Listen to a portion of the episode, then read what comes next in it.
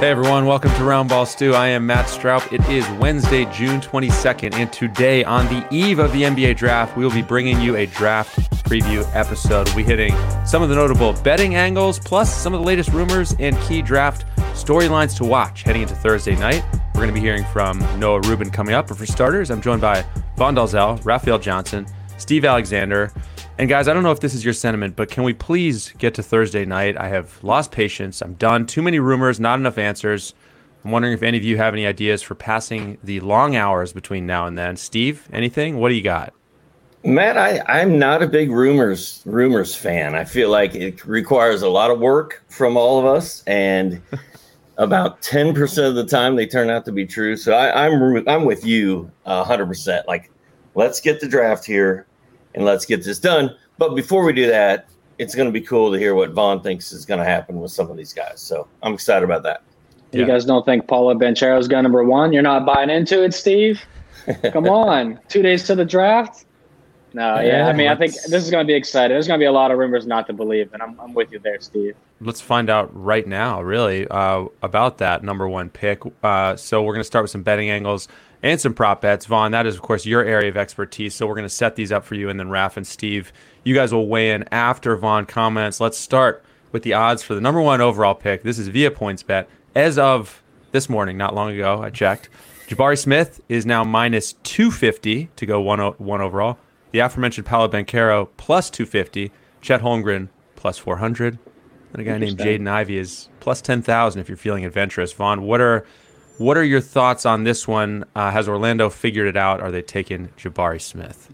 Well, I mean, the little joke we just made about Paolo Banchero, he's getting steam out of nowhere, really. I mean, he just jumped Chet in odds for number one overall pick from what yeah. you just said. And uh, that's come as of late because as of two days ago, that wasn't the case. I mean, I think Jabari Smith is probably the best pick. I mean, that guy is – he could be a freak in the N B A. Like, there's no doubt yeah. about it. And if you're looking at who can help out now, I think Jabari Smith's the clear option. I think Paolo Banchero is the better option than Chet if you're talking about game ready, a guy that's going to product uh, give you the production you're looking for right off the bat. I think Holmgren obviously has to grow into his body a little more. Defensively, he could be a primetime shot blocker. But if I'm the Magic, I'm really focusing on Jabari Smith or Paolo Banchero. I think Smith's the option they're going to go. That's what everyone's been assuming for so long. And, I mean, we all know when a number one pick has been pretty much presumed to be, Uh, it's not very often when we're wrong with the number one overall pick. So I think Jabari Smith Junior is probably the safe option at number one. Odds were kind of interesting to watch in that Banchero's jump kind of came at the same time as it was reported that Chet Holmgren, there are questions about how many teams he'd worked out for, how many teams he'd provided medical information to. So that may be the reason why his odds have dropped. But, yeah, I'm with Vaughn. I think Jabari Smith Junior is going to be that guy who's called first on Thursday night. Holmgren going to Oklahoma City wouldn't be a bad deal for him, you know, even though we've long criticized the way in which they've gone about this tanking process. But fact of the matter is he'd be in a situation where he would play plenty. And I think from a fantasy standpoint, that would make him a highly valuable rookie going into the next season. Yeah, I, th- I feel like it's going to be Jabari Jabari Smith to Orlando. I, I just think the guy has the least number of questions about him, health-wise, game-wise, everything else. And you know, my uh, Orlando's still reeling from not seeing John, Jonathan Isaac in three years. So I think they're going to go uh, safe over sorry here. All right, moving now to the odds for the number two pick. It's Chet Holmgren at minus two twenty-five, Jabari Smith plus one eighty, followed by Paolo Banchero and Jaden Ivey. Vaughn, what is your outlook here, given what we just said about number one? I mean, with the Thunder, they have three first-round picks. Uh, so they can go a lot of options here. I mean, they're such a young team, a team that's, you know, been called, we, t- we talk about them tanking all the time, but they have, you know, the Shai Gilgeous-Alexanders of the world, and that's pretty much about it. Uh, we spent our time talking about Darius Bazley's fa- uh, fantasy output rather than, you know, the team and what they're going to do. So they'd be lucky to get whoever whoever they want here. Um, I think Holmgren, obviously, they're telling you it looks like the best bet. I think the Rockets would be glad to have whoever falls to them at number three. We'll get to that here in a second. Uh, but the odds, again, will tell you Holmgren's going to be the number two. If you're looking for a dark shot, I'd probably take a little look at Jaden Ivey. We'll get to him, but I like Jaden Ivey a lot. And I think he's a guy that's going to be a three-level scorer and potentially, you know, be a, uh, a guy that leads the league in scoring one day. I'll go as far as say that. So uh, I could eat those words one day, but I think Holmgren's the number two pick, but I think Jaden Ivey would be the sneaky guy if you're betting number four. or betting number betting to go from number four to two, excuse me. I've got O K C taking Chet Holmgren too, uh, if he's still there at two. He's a big man. Oklahoma City has plenty of, uh, you know, wings and, and smaller guys that are really, really good, yeah. uh, and are going to be for a long time. And adding Holmgren, Holmgren to that mix, I just think is is the way to go. And I, I don't know if Jaden Ivey could go at number two. I, I think Banchero, now that he, he's all this hype is suddenly happening, I think he's most likely going to end up somewhere else, but I I wouldn't be totally shocked if O K C did something crazy like that, just because they are the Thunder. And, uh, I mean, they're just stockpiling these guys, endlessly tanking. Uh, Jonas thinks they're going to tank again next year. Like, when does the when does the stockpiling stop and the, the winning begin? I don't know, but no. Holmgren is Not a good piece. Holmgren. He's a good piece to add for that. Yeah, I don't – I think it's Chet. Like, Banchero, one of his biggest strengths is his ability to serve as a playmaker. You already have Shai Gilgeous-Alexander and Josh Giddey, so I don't know if the fit is there, because you're going to have three guys who are usually at their best with the basketball in their hands. So gives you talent. You know, they're still in that talent acquisition process of the rebuild, but I think there's a lot to like with, like with Chet Holmgren in terms of his ability to stretch the floor offensively. Shot blocker, he's not the most powerful player, but you're talking about a weak side guy who can come over and, and protect the rim. That that would be a huge asset for Oklahoma City or any other team to have. And if it is Chet in O K C, I think he lines up to be a really fun fantasy option for like fifty-four games, and yeah. then uh, the inevitable yeah. shutdown happens. So just mm-hmm. keep that yep. in your mind if you are drafting him in fantasy. Uh, moving to number three overall, Paolo Banchero is minus two fifty. Chet Holmgren, plus four twenty-five. Jabari Smith, plus six hundred. Jaden Ivey, plus six fifty. Vaughn, your thoughts here at number three? It's up to Banchero and Ivey here, in my opinion. And we talked about how, well, first off, Christian Wood not being in Houston anymore is definitely a big factor for the Mavericks. So they'd be happy no matter who they get here, whether it's Banchero mm-hmm. or Holmgren. Uh, you know, they're ruling out Alperen Şengün and Usman Garuba uh, from last year's, the last past two draft classes. So they're very young up front as well. They still got K P J and Jalen Green and the vet Eric Gordon and uh, Schroeder as well. So the Rockets have a fun team. I would love to see a guy like Jaden Ivey there, but realistically, they're going to take the big man that falls to them, and I think yeah. they're going to be quite happy with that. Uh, only dealing with, I believe, one pick in the first round or two picks in the first round. They have the pick uh, twenty-six. Uh, so likely at twenty-six, there won't be many big men worth taking there. So I think they could safely go uh, Banchero or Holmgren if he falls to three. I think they have three picks now. Counting twenty-six. Three picks now. Yes. Oh, because so, they have a mid-round pick too, right? Seven, yeah. seventeen. Mm-hmm. I see here. Yeah. yeah. So I mean, there's a lot of options at the seventeenth pick. I mean, you. There's a lot of guys that in the N B A, I feel like once you get out of that lottery spot, it kind of gets hard to. Uh, you're filling voids. You're not really taking the best player available all the time. So I think right here, it's just they're going to stick with the big man and be happy with that after losing out on Christian Wood. Yeah, I think the stage is set for Paolo Banchero to go here. Um, you trade Twitch, yeah, awesome. you trade Christian Wood, as as Vaughn said. That opens a clear void, not just for Alperen Şengün to pick up more minutes, as many of us were clamoring for throughout this season, but also another forward who can who can play who can play make. And Banchero fits that mold, especially when you look at this team. They don't have a true answer at the point. I know they've tried Kevin Porter Junior there, but let's be honest, he was really inconsistent this season.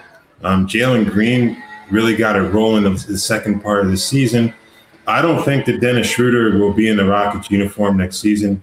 His timeline does not match up with the team. And we've heard trade rumors surrounding Eric Gordon, Houston possibly wanting a first in return for him. So in that case, Jaden Ivey could make some sense, but I think overall, they're going to have Banchero as the top guy remaining on their board at this point, so I think it'll be him. Which one of y'all got Chainsaw Massacre going on outside? Ra- I think Raf's Raf's lawn crew is the lawn crew is themselves back on the scene. The Sweet. Lawn crew is ready for the draft. I've missed the lawn crew. Uh, Matt, you and I, I don't think have spent any time together since Christian Wood got dealt to my Mavericks, right. and yeah. I've been dying to talk to someone besides my son about this for, for a long time now. So I don't even know if I can talk about Ben, ben Paolo Banchero yet, Banchero yet. Uh, but no, I, I do think the Rockets are going to take him. They do have a big gaping hole at power forward and, and center now. It looks like Şengün, you know, after we spent twenty minutes talking about they're never going to play Şengün, that hole opened up, and now Banchero can walk in there and walk into power forward minutes that wouldn't have been there otherwise. I like this move for the Rockets. I'm not sure I'm going to go as far as Vaughn did and say that they're fun yet, but they, they at least have a fun, they have a fun nucleus. They're young, if nothing else. And um, old man James Harden is no longer there, you know, bringing everybody down. So it could be a fun year for Houston, but if nothing else, it's going to, they're going to be fun to watch on T V, I think. So I think uh, Banchero is going to Houston too. Steve, they're they're fun when you get to bet them at plus fourteen and plus seventeen. Uh, that's that's when they're really fun. There you go. You know what would also be fun if the Rockets didn't do something like uh, just have Banchero go slide into the Christian Wood minutes and leave Şengün kind of languishing on the bench looking for minutes. Like, Raph, can we live in a world where both of these young guys can share the court at the same time? I mean, I, that, I'm worried about the scenario where Banchero just comes in and and takes the vacated Christian Wood minutes, and the same reality exists for Şengün. Well, I think I think they can exist next to each other, um, for one, and, and two, I think the bigger concern would be Jason Tate. What happens with him? Like, does Houston right. still see him as a starter who's going to play twenty-eight to thirty minutes per game? That would be a greater concern as far, you know, from my point of view, than, than anything else in terms of Banchero coming in and taking Şengün's minutes. It seems like they really like Alperen, and you don't make that Christian Wood trade just to clear up space for an incoming rookie, you know, given what Şengün showed when he was given extended minutes last season. So I, I wouldn't be too worried in his, on his behalf at all, fantasy-wise. I like it. Şengün optimism is back on. We're back. Here we go. Okay, the number four overall pick, the odds as of Wednesday morning. It's Jaden Ivey, minus one forty-five. Keegan Murray, plus one ten. Shaden Sharp, plus eight hundred. And the aforementioned, many times mentioned, Chet Holmgren, plus fifteen hundred. Vaughn, give us your outlook here, because uh, I feel like in a lot of people's minds, it's it's Jaden Ivey kind of the favorite to go forth. People are like kind of penciling this in, but maybe it's not a lock. Yeah, I don't think it's a lock by any means. I think Keegan Murray could definitely slide in here for Sacramento. You look at their lineup now, they got rid of Tyrese Halliburton, and they got rid of um, my, my guy, uh, Marvin Bagley. Uh, big fan of Marvin Bagley. Felt like he never got a shot. Hoping he comes to my Chicago Bulls at some point. But, okay. uh, yeah, I really like the, what they got going on the guard position with Fox and Davion Mitchell. Uh, you know, Harrison Barnes is a guy. He's, he's a bounce-back king when it comes to prop betting. And they got Sabonis now. Uh, so the Kings are probably going to miss out on one of those big men that we've been talking about. All three of the big men will probably be gone here, and they'll have their pick of the litter with the best available player or the best scorer. And I think Keegan Murray being a forward fits that position, because you don't want to roll into the season with Trey Lyles or Mo Harkless uh, as your starting power forward. You could definitely groom a guy like Keegan Murray. Uh, mm-hmm. While Jaden Ivey would be fun, like I said, I think Jaden Ivey is going to be a great scorer. Not necessarily think that's the future for the Kings uh, if they're really buying into De'Aaron Fox and Davion Mitchell combo. So right. I think Keegan Murray, although he's not the favorite, is probably the better bet. Last week, it was reported that both Mike Brown and Vivek Ranadive are fans of Keegan Murray. Last I checked, having the head coach and owner in your favor is a pretty good place to be in. Um, not that they're not that they're the only ones involved in this decision-making process. It's interesting to see what G M Monty McNair is thinking. But with regard to Jaden Ivey, we saw this last season with the Kings. And what ended up happening was De'Aaron Fox missing a bunch of games for the trade deadline and Tyrese Halliburton in, in an Indiana Pacers uniform. So unless they clearly have Jaden Ivey as the best remaining player on their board at that point, I don't see why they would do that unless they're making the pick for someone else. So mm-hmm. I really think number four is where this draft is really going to start, so to speak, um, because of what Sacramento could potentially bring in in a trade. Um, in terms of a player who can help them now, I don't think they've been in the playoffs since, what, two thousand six? You know, so you don't you don't make the Sabonis trade that they made at the deadline just to con- continue to tread water in the lottery. So yeah. I think if they hold on to the pick, I think Murray is going to be the guy because it, there's a better fit within their starting lineup for him. But we'll see what happens there. I like Vaughn's enthusiasm about Jaden Ivey. I'm from Indi- Indianapolis, Indiana. I have a lot of friends and relatives that that go to Purdue and have gone to Purdue. And I feel like um, feel like Ivy Ivy feels right at number four. And you know, if Vaughn thinks he might be the leading scorer in the N B A one day, I'm I'm I'm kind of getting fired up about Jaden Ivey more so than I was a, a few minutes ago before we started doing this. And uh, I could see Jaden Ivey being a uh, sleeper rookie pick for me this year. And the very words that Raph just said, Keegan Murray's a better fit, is exactly why Sacramento would take Jaden Ivey, because that, that'd be the most classic Kings yeah. thing to do. Uh, just create more of a logjam of like another ball dominant player uh, just to complicate things. That would be a quintessential Kings move. And it's, it's for the fact that the fit doesn't make sense, which is exactly why they'd probably do it. So we want to look at a few other draft props you have on your radar, Vaughn, before we move on from the betting side of this. And I think first name here uh, you sent was E J Liddell. Tell us your thoughts. Yeah, the Ohio State guy. I uh, watched him play Loyola Chicago in the March Madness tournament at Pittsburgh, and it was the, one of the worst games of college basketball history. Uh, I mean, missed free throws, field, free, like everything, layups, everything. But uh, Liddell balled out, and he's always balled out at Ohio State, but he's a tweener in the N B A, and that's the issue. He's six seven, two forty. Uh, he did average two point six blocks per game at Ohio State last season, but we all know that's not going to translate to the N B A by any means. Uh, and he also hit the three-pointers between thirty-three and thirty-seven percent the last two seasons. I don't think that's going to translate as well either with the, the type of threes that he was getting in his time there. We've seen his odds be pretty steady at twenty and a half for his draft position. Uh, since they've opened, but they've been shifting steadily towards the favorites. And I got this at one sixty before I had a tweet at one eighty yesterday. It's already going to twenty-five, twenty-one and a half. Uh, he's a guy I just don't see too many teams, honestly, wanting to draft a tweener like him that's kind of built like a Draymond Green, but kind of has the game of like a uh, a little bit upgraded Denzel Valentine, not to try and, you know, disrespect either player. But I just don't see many teams in that, uh, you know, fifteen to twenty range that are going to want to E J Liddell.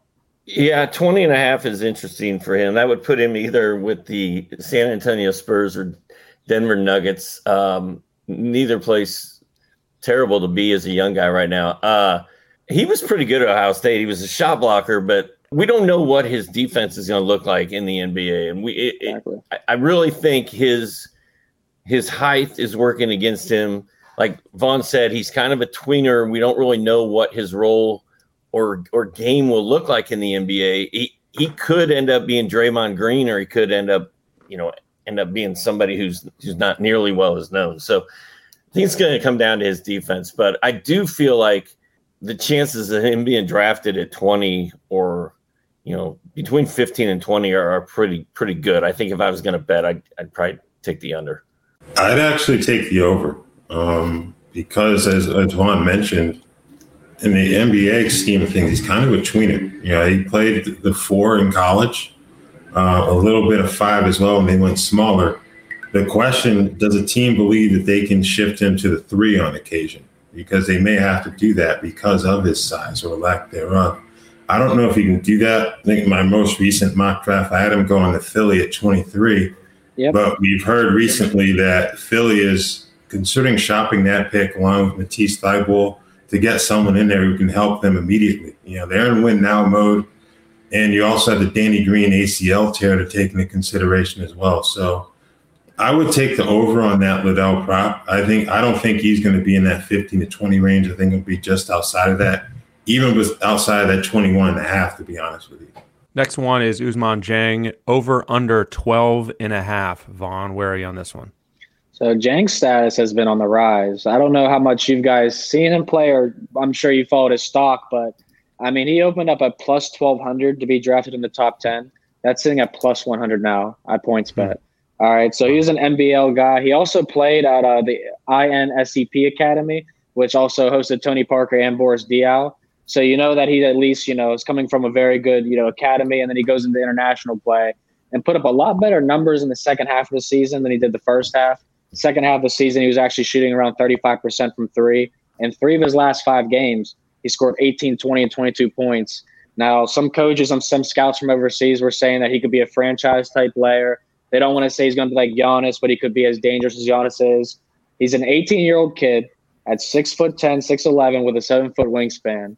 A lot of teams are going to be drooling over that type of guy who can hit threes, stretch the floor. And they say the best part of his game is his ball handling and passing ability. If that's the case, some teams are going to take a chance on him, and I think that he could be a top ten guy. So I took the under eleven and a half. A lot of the really sharp cappers that had more time than me got the under thirteen and a half. Uh, but I think he's a top ten talent. Yeah, I agree with that. Like you mentioned, he did improve immensely on the offensive end of the floor the second half of the season for the Breakers. You mentioned the In-Step Academy experience that he's got. Yeah, I think he's going to go under that eleven and a half too as well. Um, I think I saw twelve and a half at one point. I thought he would even yeah. be under that. So, you know, you look at that portion of the draft from about eight to twelve, that's where I think it's going to be pretty busy for three and D type wings. And he fits that mold. There's still some work to do in terms of development, but what young prospect have we not said that about? You know, so I think he'll definitely be an under candidate, and I, I would put money on that at eleven and a half as well.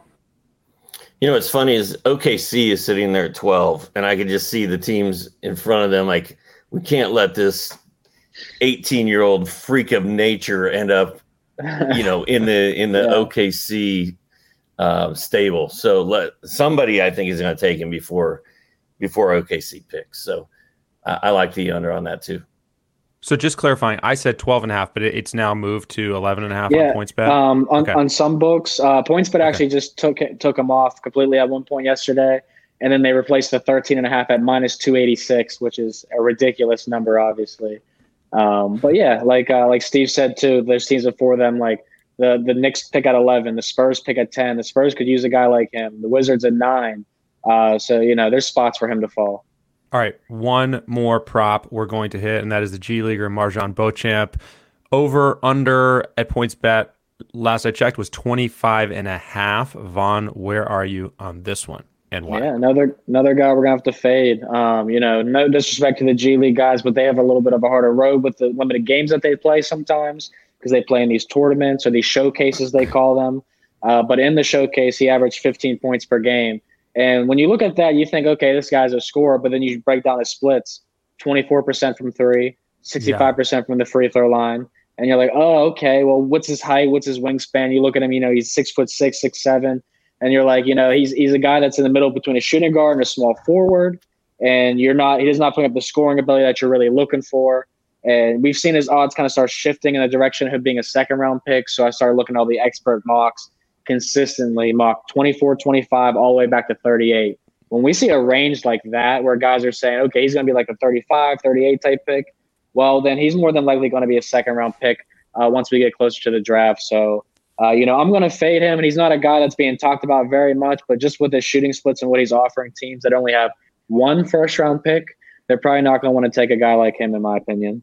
I, I like that take, Vaughn. Uh Like you said, if, if a team only has one pick and it's at the end of the first round and you got to hit a home run with that pick, I just don't know that Beauchamp is the guy. Um, Zach has him at twenty-one in our latest our latest mock, his latest mock. Raph, do you know where you have him in your your latest one? I had him at twenty-six. Okay. So I like twenty. I like twenty-six a little better than twenty-one at this point. So I'm, I'm gonna, I'm gonna take the over on uh, Beauchamp. Yeah, I'm in the over camp as well, just because not just teams having just one first-round pick later in the first round, but also some of those teams are looking to make moves, um, either because they're in win-now mode, like Memphis has two picks from twenty-two and twenty-nine, but how excited are they to add another rookie scale contract to their books if they could potentially package those picks, you know, in, ex- in, addition, in exchange for someone who can help them now? And you think about the Warriors, you know, the reigning champions, they have a very expensive salary right now. I think you add in the luxury tax, it'd be about four hundred million dollars next season. And that's not counting a first round pick if they hold on to it. So I think you have some instances of teams that may be looking to get out of the first round completely, and that can impact the draft values from a betting standpoint of a guy like Beauchamp. So, yeah, I would take the over on him as well.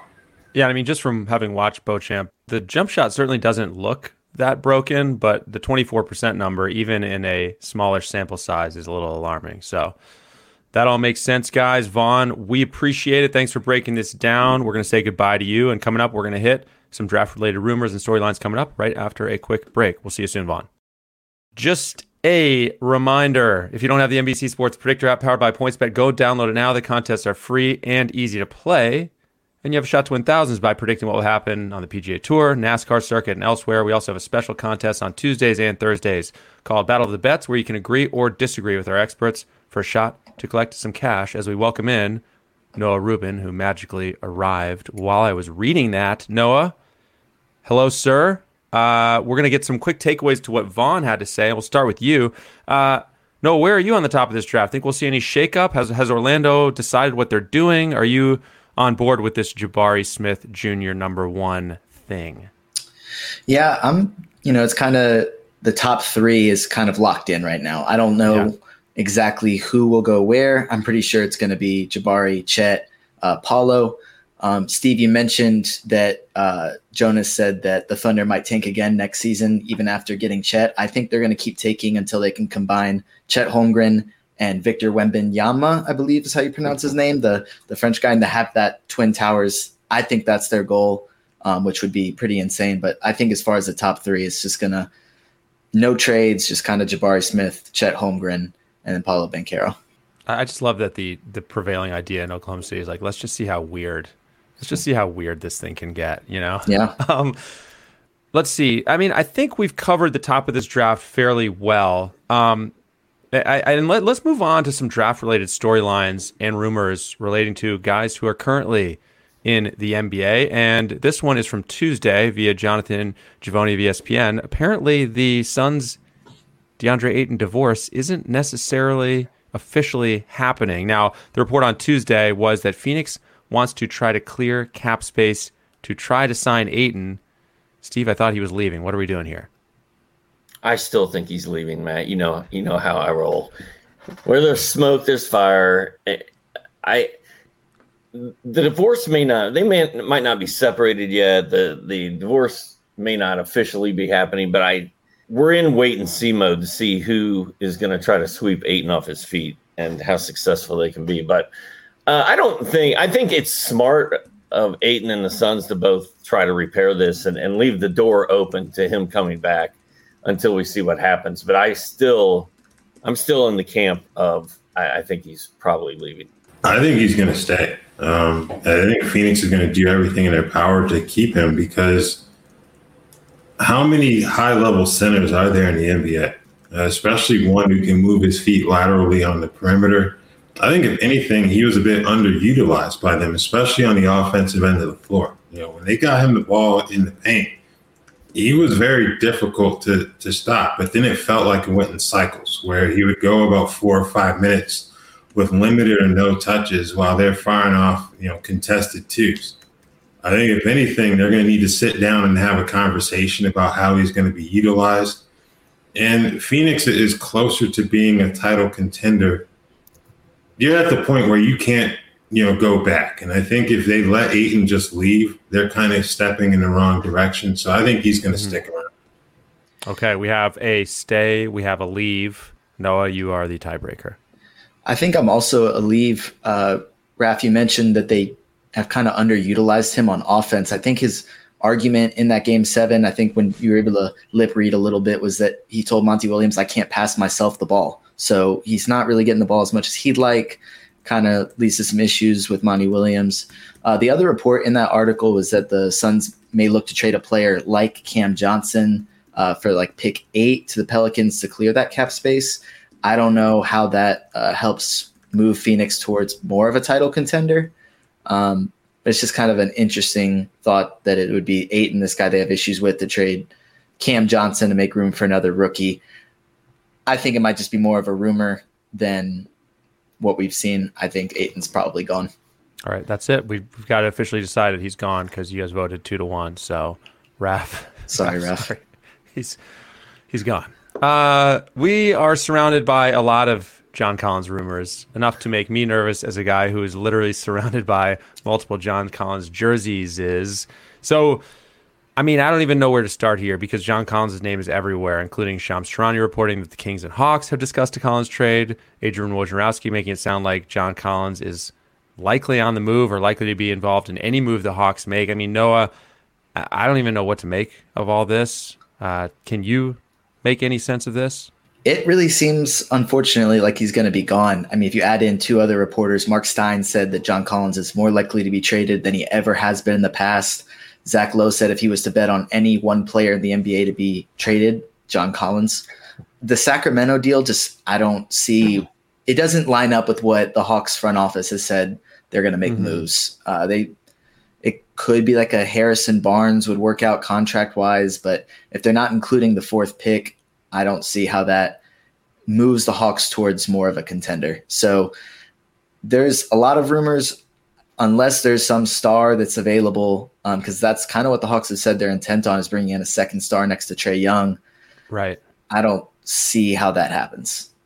I could see the Hawks pulling off like number sixteen and Collins to get number seven from the Blazers maybe, but I don't think Matt, I don't, Matt does not. That's not, a, that's Matt a, does not. That's a hundred percent no. That's a hundred percent no. I I would hate to see John Collins playing alongside Damian Lillard for the next however many years and, and watch that as as Hawks fans. Uh, that would be painful. But I don't know. I mean, I does do we have to move John Collins and why? Why? I mean, Zach Lowe saying if there's one player in the N B A who's going to be traded, it's John Collins. If that's the case, why? Why didn't we do this a couple of years ago, Matt? Uh, I I don't know what's going to happen, but it, I, I don't see, uh, to go back to what Noah was talking about, I don't see what sense it makes to send them to Sacramento. They're not going to give up the number four pick. And Harrison Barnes, are we really talking about that? Like, I I can't make any sense out of any of this. Raph, can you? We've made no sense of it so far. Can you make any? Speaking of underutilized big men, um, I think a change of scenery would be great for John Collins. Where he would go, I don't know, but he needs the ball in his hands more than he's had it. I know there have been some injury issues as well, but I think a change of scenery would be great for him. Um, and the, you know, the reports about Atlanta wanting a second star. What type of star are you getting for John Collins? You know, he's a very good player, and I think there's more that he can do. But in terms of the body of work thus far, I have my doubts about how much they can get for him. And, and plus that sixteenth pick, maybe they'd have to include one of those young wings in the conversation as well before we get somewhere. But, yeah, I think he's played his last game as a Hawk. And I know Matt shook his head about Portland. I would love to see it personally because I think he'd get the basketball plenty there. And, and I think I think it would be awesome. If I didn't feel personally invested, I would love to see John Collins get a change of scenery because as a basketball player, I think it's what he deserves and needs. And I and I honestly think it's ridiculous. Like, this is a guy who for his career has shot fifty-six from the floor, thirty-eight on threes, and nearly seventy-eight from the line. Last year he shot fifty-three from the floor, thirty-six from three, and eighty percent from the line. That was a bad shooting year for him. This guy is a, an amazingly efficient player. He does have some holes in his game. Mainly, he can't take guys off the dribble, but he can pretty much, I mean, you know, this is just a guy who who really does deserve a, a, more of an opportunity. I would love to see that happen in Atlanta, but again, starting to sound like that may not happen. I, I just thought that the notion of packaging Collins and sixteen to move up to seven is a very steep price to pay just to get up to seven in this draft. So that's why I vetoed that one, Steve. Let's talk about Raph's team. I'm done talking about my team. The Knicks are reportedly trying to clear twenty-five million dollars to chase one Jalen Brunson. Oh, wow, and we have a Steve uh, Raph event here uh, because Steve's team, the Mavs, uh, could lose Jalen Brunson to the Knicks. I mean, this has kind of been rumbling around for a while, Raph. Do you lend this any credence? What do you think this? What do you think is going to happen with Brunson? I think there's credence, but I don't think he's going to wind up being a Knick. I don't believe you pay twenty-five million dollars per year for him. He's a good player, don't get me wrong, but you say twenty-five mil per year in the, for a point guard, I think you're talking borderline elite, and I don't think he's there. Could he possibly get there? Maybe, but I don't know if his game is conducive to being that type of guy, and, and I don't know if Dallas is just going to let him go, you know, without putting up a major fight financially, uh, just because that's how they geared their team after that Porzingis trade, to have multiple playmakers who can make things happen with the ball in their hands, to take a little bit of pressure off of Luka Doncic. So I think that's why the, I, I believe that Brunson's going to stick um, in Dallas.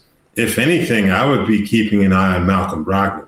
Um, he's yeah. a guy that we've seen reports. I think it was Adrian Wojnarowski of E S P N who reported on uh, on Tuesday that it would be a surprise if Brogdon wasn't dealt, you know, before the draft or during the draft. And you talk about Jaden Ivey, number four possibly, and so many teams wanting to get up there.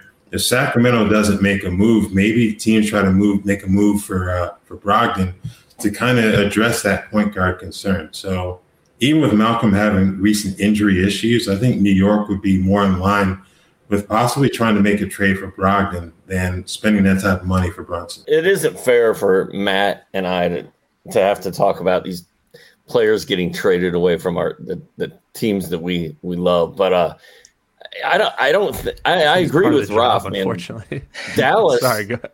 Dallas does not want to see Jalen Brunson go, and I think the very first team I heard him rumored to, you know, three months ago when we first started thinking about free agents and whatnot, was was the New York Knicks. Like, and I, I could I could see the Knicks watching that film on Jalen Brunson and salivating and being like, "Yeah, twenty-five million seems like a good idea. Let's go do it."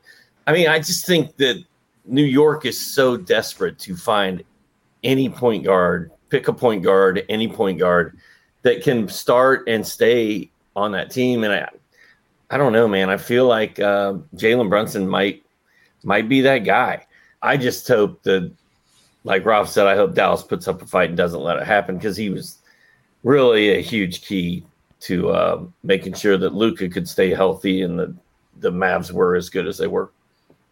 And then Jake Fisher from Bleacher Report, who's kind of ran the rumor mill basically this offseason, uh, reported that Jalen Brunson was telling teammates and friends that it's basically a done deal that he's returning to Dallas.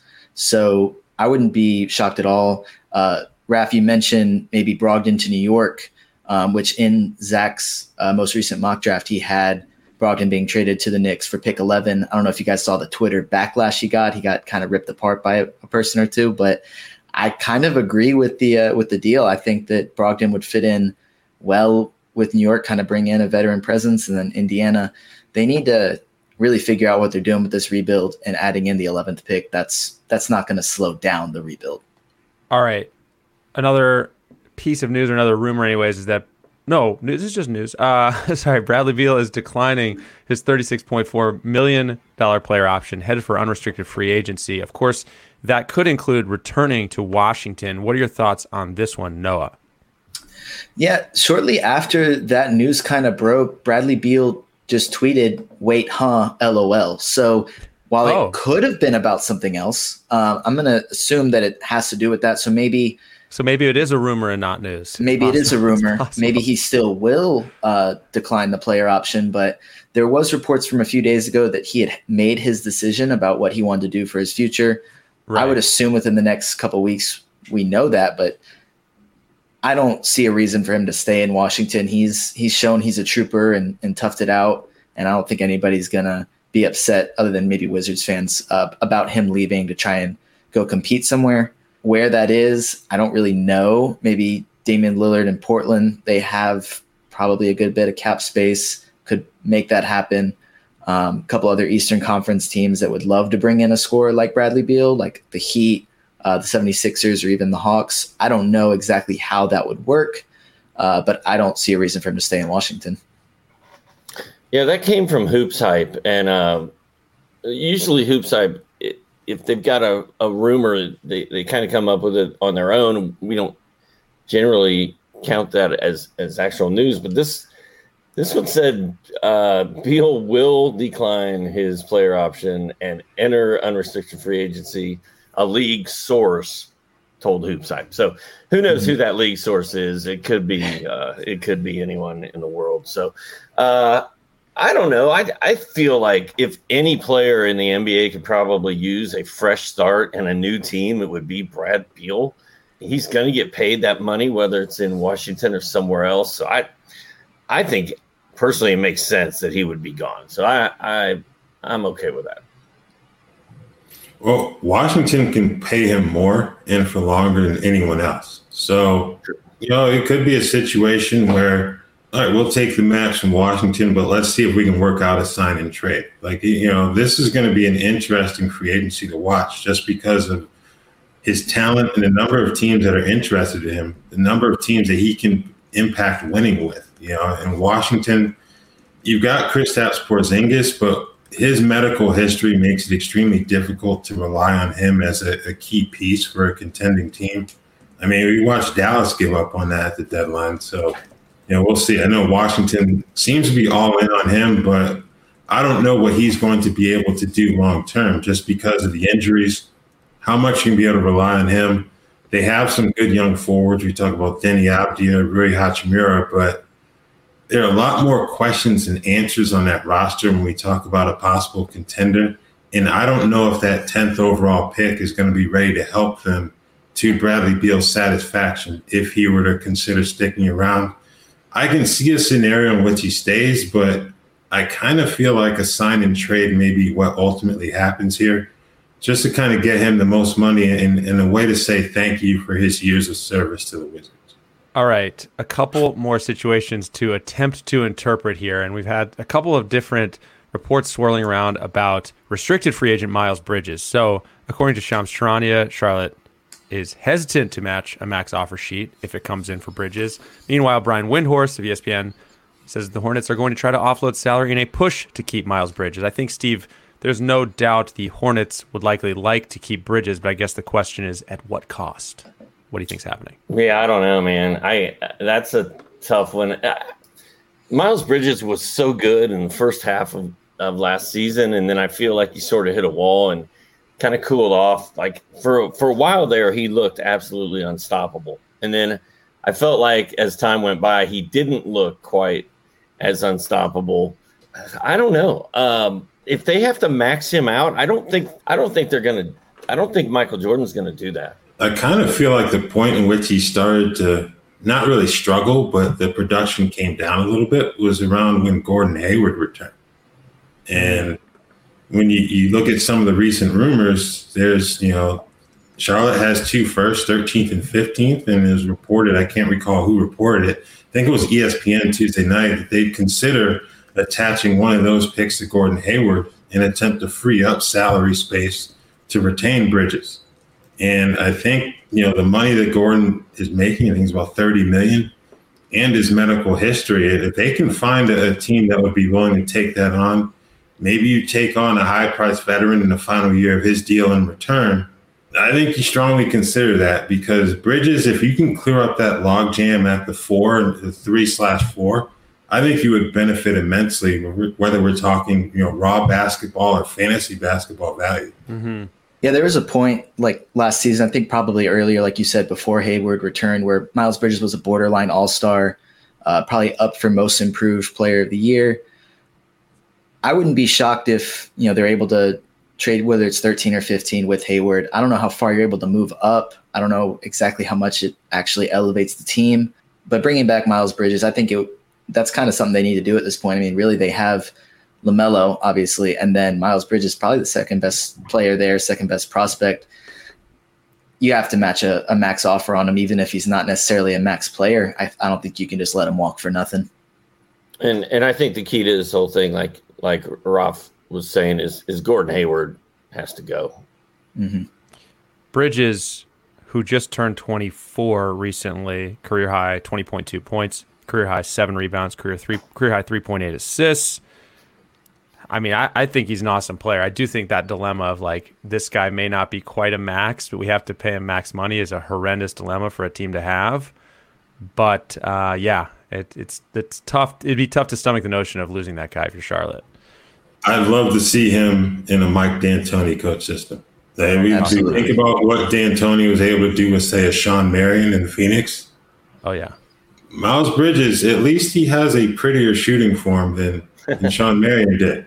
So yeah. I think you get those guys running, you know, I think that would be really big for, for Miles and for LaMelo Ball, Terry Rozier as well. Ah, the Hornets, the Hornets are a, a very fun team uh, already, but yeah, that, that would be, add some intrigue to the equation for sure. Steve, you look like you're going to talk. Are you just, am I wrong? Oh, you're okay. wrong. You, you look poised. Wrong. You look well, poised to talk. Did Kenny Atkinson turn down that job last week? Is that what is that what happened? Yes. Like he well, he took it, then he changed his mind, right? Essentially. Yeah. Yeah. That was weird. There was reports that uh, about that. Charlotte wanting to choose or keep a majority of their coaching staff, and I don't think Kenny Atkinson wanted to do that as much. That was what reports I saw. So, gotcha. All right, last one. Okay, uh, this is a Kyrie Irving update of sorts. Shams Charania reported that Kyrie and the Nets were at an impasse about his future recently, which sent uh, the possibility of him heading for unrestricted free agency as a possibility, though Brian Lewis of the New York Post reports that the Nets are still Kyrie's most likely landing spot. Noah, as we attempt to make sense of all of these sort of semi-conflicting reports, the last one is the Kyrie one. What are your thoughts? Man, it's interesting. The uh, I think the article that said Kyrie was offered like a four-year, one hundred ninety-two million dollars contract, but he has to play a certain amount of games.